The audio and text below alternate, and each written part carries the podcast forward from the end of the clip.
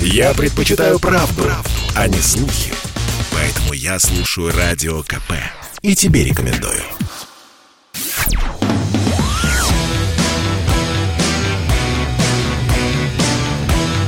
«Война и мир» – программа, которая останавливает войны и добивается мира во всем мире. Здравствуйте, друзья. Продолжаем говорить про ситуацию в Афганистане. С вами Иван Панкин, а на связи со студией по Зуму Никита Менткович, глава Евразийского аналитического клуба. Никита, здравствуйте. Здравствуйте. Говорить будем с вами о том, придется ли нам вводить войска в Афганистан. Талибы, которые сейчас захватывают активно власть в Афганистане, признана террористической организацией, запрещенной организацией не только в России, но, по-моему, практически во всех странах мира. Ну или во многих это точно. И возникает любопытный вопрос. Вот если Понятно, что что бы они там внутри страны не творили, мы, наверное, на это никак реагировать, к сожалению или к счастью, не будем. Другой вопрос, если они перейдут за границы, выйдут, точнее, э, за границы Афганистана, особенно в сторону Таджикистана, э, то есть это реальная угроза для Российской Федерации, уже будет рассматриваться такой вопрос. Э, но насколько это вероятно, скажите, пожалуйста. Прежде всего, такая вероятность есть, и нельзя назвать отсутствующей, минимальной. Проблема в том, что на протяжении всей войны на стороне талибов э, сражались другие террористические организации, включая небезызвестную Аль-Каиду. Были группировки поменьше. Исламское движение Узбекистана, Джамат Ансрулох, э, там Исламская партия Восточного Туркестана. Все это организации, признанные террористическими в России и постсоветских странах. Эти организации сражаясь на стороне талибов, рассчитывали на определенную благодарность. Поскольку пока нет никаких информации о разрыве с ними, есть очень большие опасения, что они начнут использовать Афганистан как плацдарм для проникновения страны Центральной Азии. В их руководстве много уроженцев именно этого региона, и они хотели бы вернуться домой, что называется, на танках. Отомстить всем, кто, по их мнению, их обидел.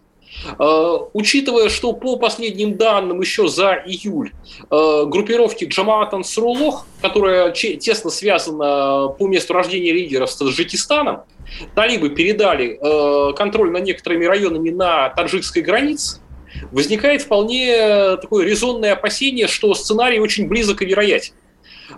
Тем более здесь есть еще второе измерение – наркотрафик. Большую долю доходов движения Талибан составляла именно наркоторговля. И сейчас, сейчас террористы могут пытаться использовать наркоторговлю не только, чтобы латать дыры в бюджете, но использовать этот криминальный, конспиративный механизм как путь проникновения в Центральную Азию. Ну, прежде всего, с наркотиками можно перебрасывать хоть эмиссаров, хоть оружие. Наркотические сверхдоходы можно использовать для укрепления спящих и уже не спящих, спящих ячеек пытаться подмять под себя криминальный мир и наркорынок э, Центральной Азии. Это огромные ресурсы, силовой и даже политический ресурс. И если они начнут это делать шаг за шагом, мы рискуем получить ну, весьма неприятную ситуацию. Я всегда привожу простой пример. Вспоминаем Латинскую Америку. Вспоминаем э, ситуацию в современной Мексике. Наркокартели, начинавшиеся как банды, выросли в маленькие квазигосударства с бронетехникой которые ведут бои на границе Мексики. И та ничего с этим сделать не может. Более того, руководство Мексики вынуждено считаться э, с лидерами этих наркокартелей. Да что там Мексика, даже, власти США с этим ничего не могут сделать. Не только власти ну, Мексики. Э, они хотя бы все-таки находятся на чужой территории. И то, кстати, в США у них есть вполне себе конспиративная сеть ячеек. Ну, гонят они в основном они, наркотрафик куда? В США. Они на этом больше всего поднимают. Ну да, продолжайте. продолжайте. Ну да. Э, да, но у них в США тоже конспиративная сеть ячеек. Заметьте, это не просто люди, которые э, возят э, мешки по ночам. Могут сесть их. Это э, все может прийти к нам в Центральную Азию. Никита, это понятно, спасибо большое. Давайте послушаем мнение протагена Андреевского. Он э, в середине 80-х э, служил в Афганистане, инструктировал там бойцов Царандо, это аналог МВД. Я его спросил, вот каким он видит развитие событий, как быть, что делать. Слушаем. Ситуация в Афганистане развивается, в принципе, по намеченному плану, но только намного быстрее, чем все предполагали. Мне вот лично непонятен оптимизм наших властей в отношении движения «Талибан». Мало ли что они говорят. Надо посмотреть, что они будут делать. И они уже делают. Просто в отсутствии информационных каналов мы не знаем, чем э, занимаются в провинциях, в уездах, в кишлаках. А там уже идут разборки, насколько просачивается информация. Вопрос, что будет в Кабуле? Ну, в Кабуле они будут стараться соблюдать какой-то режим определенный. Нужно будет признание международное. Но это все пока на словах. Я бы не стал сегодня доверять слишком. А то, что наше посольство там осталось, ну, оно будет заложником любых других действий. Никакие миротворцы не помогут сегодня решить эту проблему. Единственное, что надо сделать максимально всему мировому сообществу, это вывести всех нормальных афганцев, которые были на стороне демократии, которые были на стороне светского общества и которые помогали эти 20-30 лет и развитию своей страны, и международной коалиции. А воевать с талибами надо только тогда, когда они будут нарушать границы афганского государства. Входить в Афганистан и ввязываться в новую войну ну, нет никакого смысла, да и это бесполезно. Это был Протаген Андреевский. В середине 80-х, как я уже сказал, он служил в Афгане, инструктировал там бойцов Царандоя. Никита, есть что добавить к словам Протагена? Или ну, я могу может сказать быть? только одно, что я абсолютно с ним не согласен, и, по-моему, он э, не очень следит за текущей ситуацией. Э, прежде всего, российское посольство находится в Кабуле именно для того, чтобы сокращать риски для безопасности Центральной Азии и, и Российской Федерации. Согласитесь, этому не, несколько помогает наличие людей, которые, во-первых, отслеживают ситуацию в Кабуле на месте и сообщают об этом в Москву. Второе, ведут какой-никакой диалог с лидерами Талибана и пытаются их убедить отказаться от наиболее вредных для наших интересов и для нашей безопасности шагов.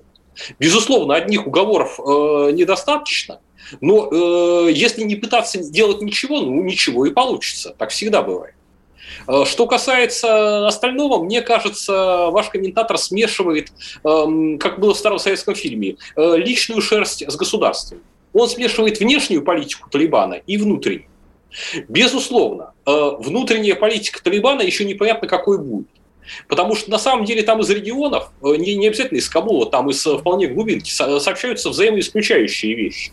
Где-то, наоборот, занята вполне умеренная позиция по правам женщин. Где-то там их пытаются убрать с работы. Где-то идут расправы, где-то, наоборот, вполне себе внедряется амнистия, и талибы добиваются, чтобы чиновники выходили на работу, и все учреждения продолжали работу. Из этого нужно э, понять, что из этого является основной линией руководства Талибана, э, а что является какими-то девиациями, которые проводят полевые командиры.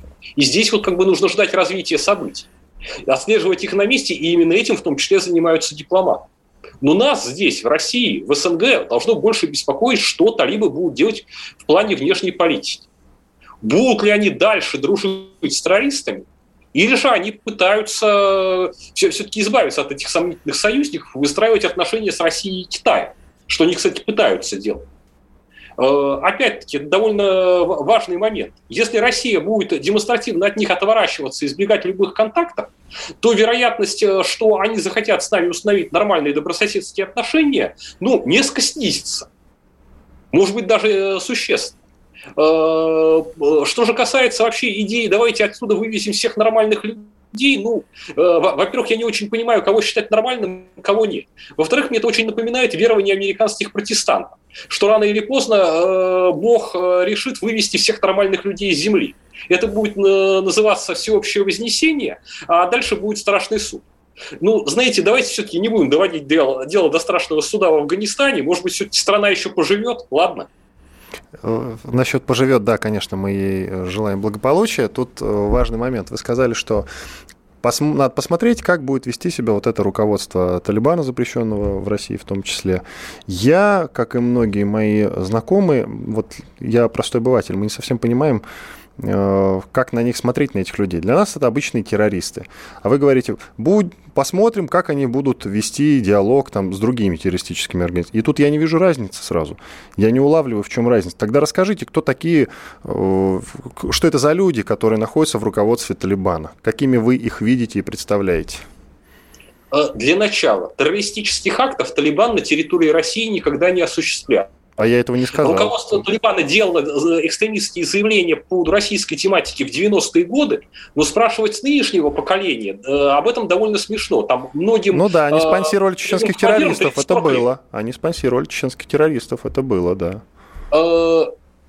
Понимаете, э, спонсировал, э, до спонсирования дело не дошло, потому что там э, по, по чеченским террористам было, конкрет, было два конкретных события. Первое, они в 96 году установили с ними дипломатические отношения с самопровозглашенной вот республикой Ичкерия, экстремистской организацией. Второе, в 2000 году, когда ее ликвидировали, один из чиновников Талибана сказал, что это плохо, что это Россия плохо делает, мы им поможем.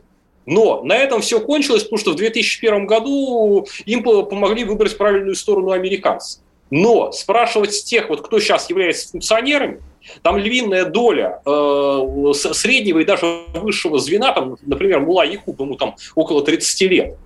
Очень многим функционерам Талибана до 40. Вот что с них спрашивать про 90-е годы? Они Хорошо, Никита, извините, я вас прерву, потому что нам э, пора уйти mm-hmm. на небольшой перерыв. После этого давайте продолжим.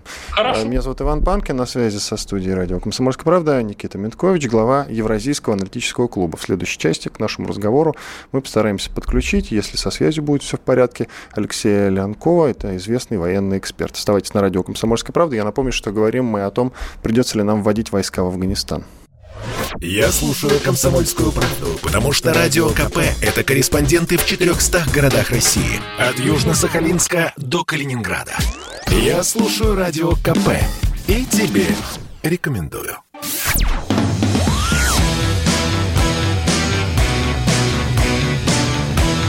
«Война и мир» — программа, которая останавливает войны и добивается мира во всем мире вами по-прежнему Иван Панкин. Мы продолжаем обсуждать, придется ли нам вводить войска в Афганистан. На связи с нашей студией по Зуму Никита Менткович, глава Евразийского аналитического клуба. Никит, ну, э, был у меня вопрос к вам. Опишите, что это за люди в руководстве Талибана. Вот вы сказали, что это нормальные люди, им там, они в возрасте от 30 до 40 лет. Спрашивать с них за сотрудничество с чеченскими говорю, террористами нет смысла. Все нормальные люди. Ну, видимо, он какие-то проблемы со связью, я так понимаю, сейчас... Э, а. Критерии нормальности Это эти конкретные люди 20 лет воевали. Вы слышите меня? Да, плохо, с перебоями, но вот сейчас слышу. Продолжайте, пожалуйста. Критерии нормальности у всех разные.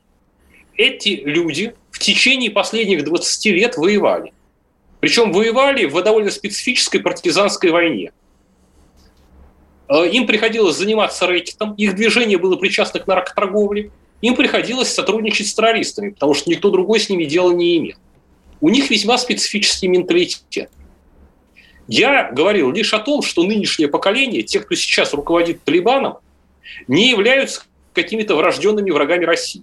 Здесь нельзя ссылаться на какие-то заявления и события 90-х годов потому что очень многие из них э, либо вообще не участвовали в какой-то военной политической деятельности в тот момент, либо занимали самые низовые посты. Поэтому спрашивать с них бессмысленно. Бывают случаи, когда об этих инцидентах там 2000-го, 90 какого-то года они узнают из разговоров с российскими дипломатами. Это не, историров... не, истори... не историки. Но здесь большая проблема. Э, они, повторюсь, жили в мире, войны партизанской и насилия. Они заточены под это. А, э, поэтому с ними нужно выстраивать диалог, как с любыми другими людьми, которые на вас не нападают пока. Пока они нас не нападают, нужно пытаться с ними говорить. Нападут, нужно отбиваться. Но в данном конкретном случае, учитывая их специфический менталитет, нужно наравне с договороспособностью показывать силу. Именно поэтому сейчас, например, укрепляется, увеличивается войсковая группировка в Таджикистане, чтобы не пришлось России воевать на своих границах. Лучше возможного противника встретить и охладить где-нибудь подальше. Э, кроме того, это действительно является защитой наших союзников в Центральной Азии, что тоже неплохо. Я считаю, что в данном случае боевым самолетом и добрым словом можно многого добиться. Других альтернатив все равно нет мы не можем улететь вместе с американцами в другое полушарие от Афганистана. Он останется где-то рядом. Поэтому нужно вести диалог. Что касается вашего более раннего вопроса, я напомню, что на момент ввода войск в Сирию так называемый ИГИЛ совершала теракты против России, заявляла о территориальных претензиях на российский Кавказ, который объявила своим вилоятом. Подобных заявлений со стороны Талибана или организации терактов на нашей территории пока не было. От этого они не становятся белыми и пушистыми, но это не является поводом на них Опять какие-то проблемы со связью, Никит. Давайте сейчас поговорим, отвлечемся немного, поговорим. А, подключился к нам Алексей Леонков, ты известный военный эксперт. Алексей Петрович, здравствуйте. Здравствуйте. Мы обсуждаем, придется ли нам вводить войска в Афганистан. Как вам видится такая перспектива? Вероятна ли она и когда? А, скажите, пожалуйста, ваши прогнозы. Я думаю, что, скорее всего, одностороннее введение в Афганистан со стороны России не состоится. И если будет такого рода вопрос ставится, если так сложатся обстоятельства, это будет коалиционное решение, потому что в вопросе Афганистана, в урегулировании там обстановки заинтересованы все соседние государства, и прежде всего Китай, Иран, э, Индия и, например, тот, же Пакистан. Поэтому э, наш МИД и заявляет, что первоначально должны идти переговорные процессы, чтобы за словами, которые э, демонстрируют сейчас всему миру Талибан, э, стояли конкретные дела. Потому что те зоны, которые захватил Талибан, э, они стали информационно непрозрачные, оттуда приходят очень неутешительные э, вещи, связанные с шариатскими судами, с расправами э, с инакомыслящими. При этом, конечно, мы на публику видим что Талибан пытается понравиться всему мировому сообществу, э, и нужно наблюдать внимательно за этой ситуацией. Э, есть э, определенные факторы, которые указывают на то, что вероятность, скажем так, усиления Талибана за счет полученного ими в результате фактически капитуляции армии Афганистана средств вооружения вплоть до авиационного. То есть там есть и самолеты, есть и вертолеты, боевые, то есть с ракетами, с бомбами. И, скорее всего, специалисты, которые на них э, летали, уже присягнули на верность Талибану. Поэтому не оказывая, как говорится, им должного сопротивления, поэтому все удивлялись, удивлялись, почему так произошло с армией Афганистана, которая э, насчитывала почти 300 тысяч штыков. И, конечно, такое усиление вооружений, если мы будем рассматривать это э, под с углом зрения террористической организации, потому что еще наше законодательство не отменяло э, вот это свое решение, которое было принято в 2003 году по результатам э, расследований, э, то террористическая организация, фактически захватившая власть страны, превращает эту страну в террористическое э, государство, которое будет вооружено современным оружием, э, которое США и ее коалиция поставляли афганской армии. Поэтому вероятность э, плохого сценария с, э, с применением военной силы, она, к сожалению, сохраняется. И э, все, что сейчас происходит в Афганистане, вот эта динамика постоянно быстро меняющаяся, она, конечно, не дает э, утвердительного ответа, что такого сценария не будет вообще. Алексей Петрович, ну вы сказали, что в одностороннем порядке России как минимум вводить войска не стоит. Я так понимаю, что американцы тоже уже, ну, может быть, и вернутся, но это будет значительно позже. А миротворческие силы вводить, вот прозвучала она в нашем эфире ранее версия, что вводить и миротворческие силы тоже бесполезно. Не надо, и это бесполезно. А вы что скажете? Это бесполезно. Это бесполезно, потому что, например, та же самая Соединенные Штаты Америки, когда они вели свои войска и вас, как э, натовской коалиции в Афганистан, они же руководствовались резолюцией ООН, которая была принята в 2003 году, и брали на себя обязательства то, что оказывают э, помощь Временному правительству Афганистана для наведения соответствующего порядка в стране и налаживания там мирной жизни. Правда, сейчас Байден э, отказался от этого, говорил, что их задача была совершенно другая, чисто подготовить э, афганскую армию и дальше, чтобы Афганистан самостоятельно справлялся со своими проблемами. То есть, ну, немного лукавит. Поэтому здесь э, миротворцев вводить э, относительно кого? А какие там стороны разъединять, если Талибан практически захватил всю территорию, ее контролирует, в том числе и столицу Афганистана Кабул. Есть вопрос, э, связанный с тем, что, что будет дальше с Афганистаном. А пойдут ли оттуда потоки наркотиков? А, хотя Талибан, например, говорит, что он запретил наркоторговлю и так далее, но все знают, что э, перерабатывающие заводы э, наркотиков первыми построили как раз представители Талибана. А пойдут ли оттуда террористические организации, ну, э, группировки, извините, которые командовать будут бывшие граждане, например, соседних государств Таджикистана, Киргизстана, там, Узбекистана, или представители там, которые родились в России, пойдут ли они там завоевывать новый чудный мир с помощью этого оружия, которое забыли американцы. То есть вопросов очень много, которые остаются открытыми. И поэтому не зря же наши а Министерство обороны с 2018 года планомерно проводило программу переподготовки вооруженных сил стран, Алексей которые Петрович, входят договору ДКБ. Спасибо да. большое. Извините, что прерываю. У нас совсем не остается времени до конца эфира. Алексей Леонков, военный эксперт, был с нами на связи. Также в эфире участвовал Никита Менткович, глава Евразийского аналитического клуба. Я благодарю вас за участие. Спасибо большое. С вами был Иван Панкин. И надеюсь, что события будут развиваться в нашу пользу.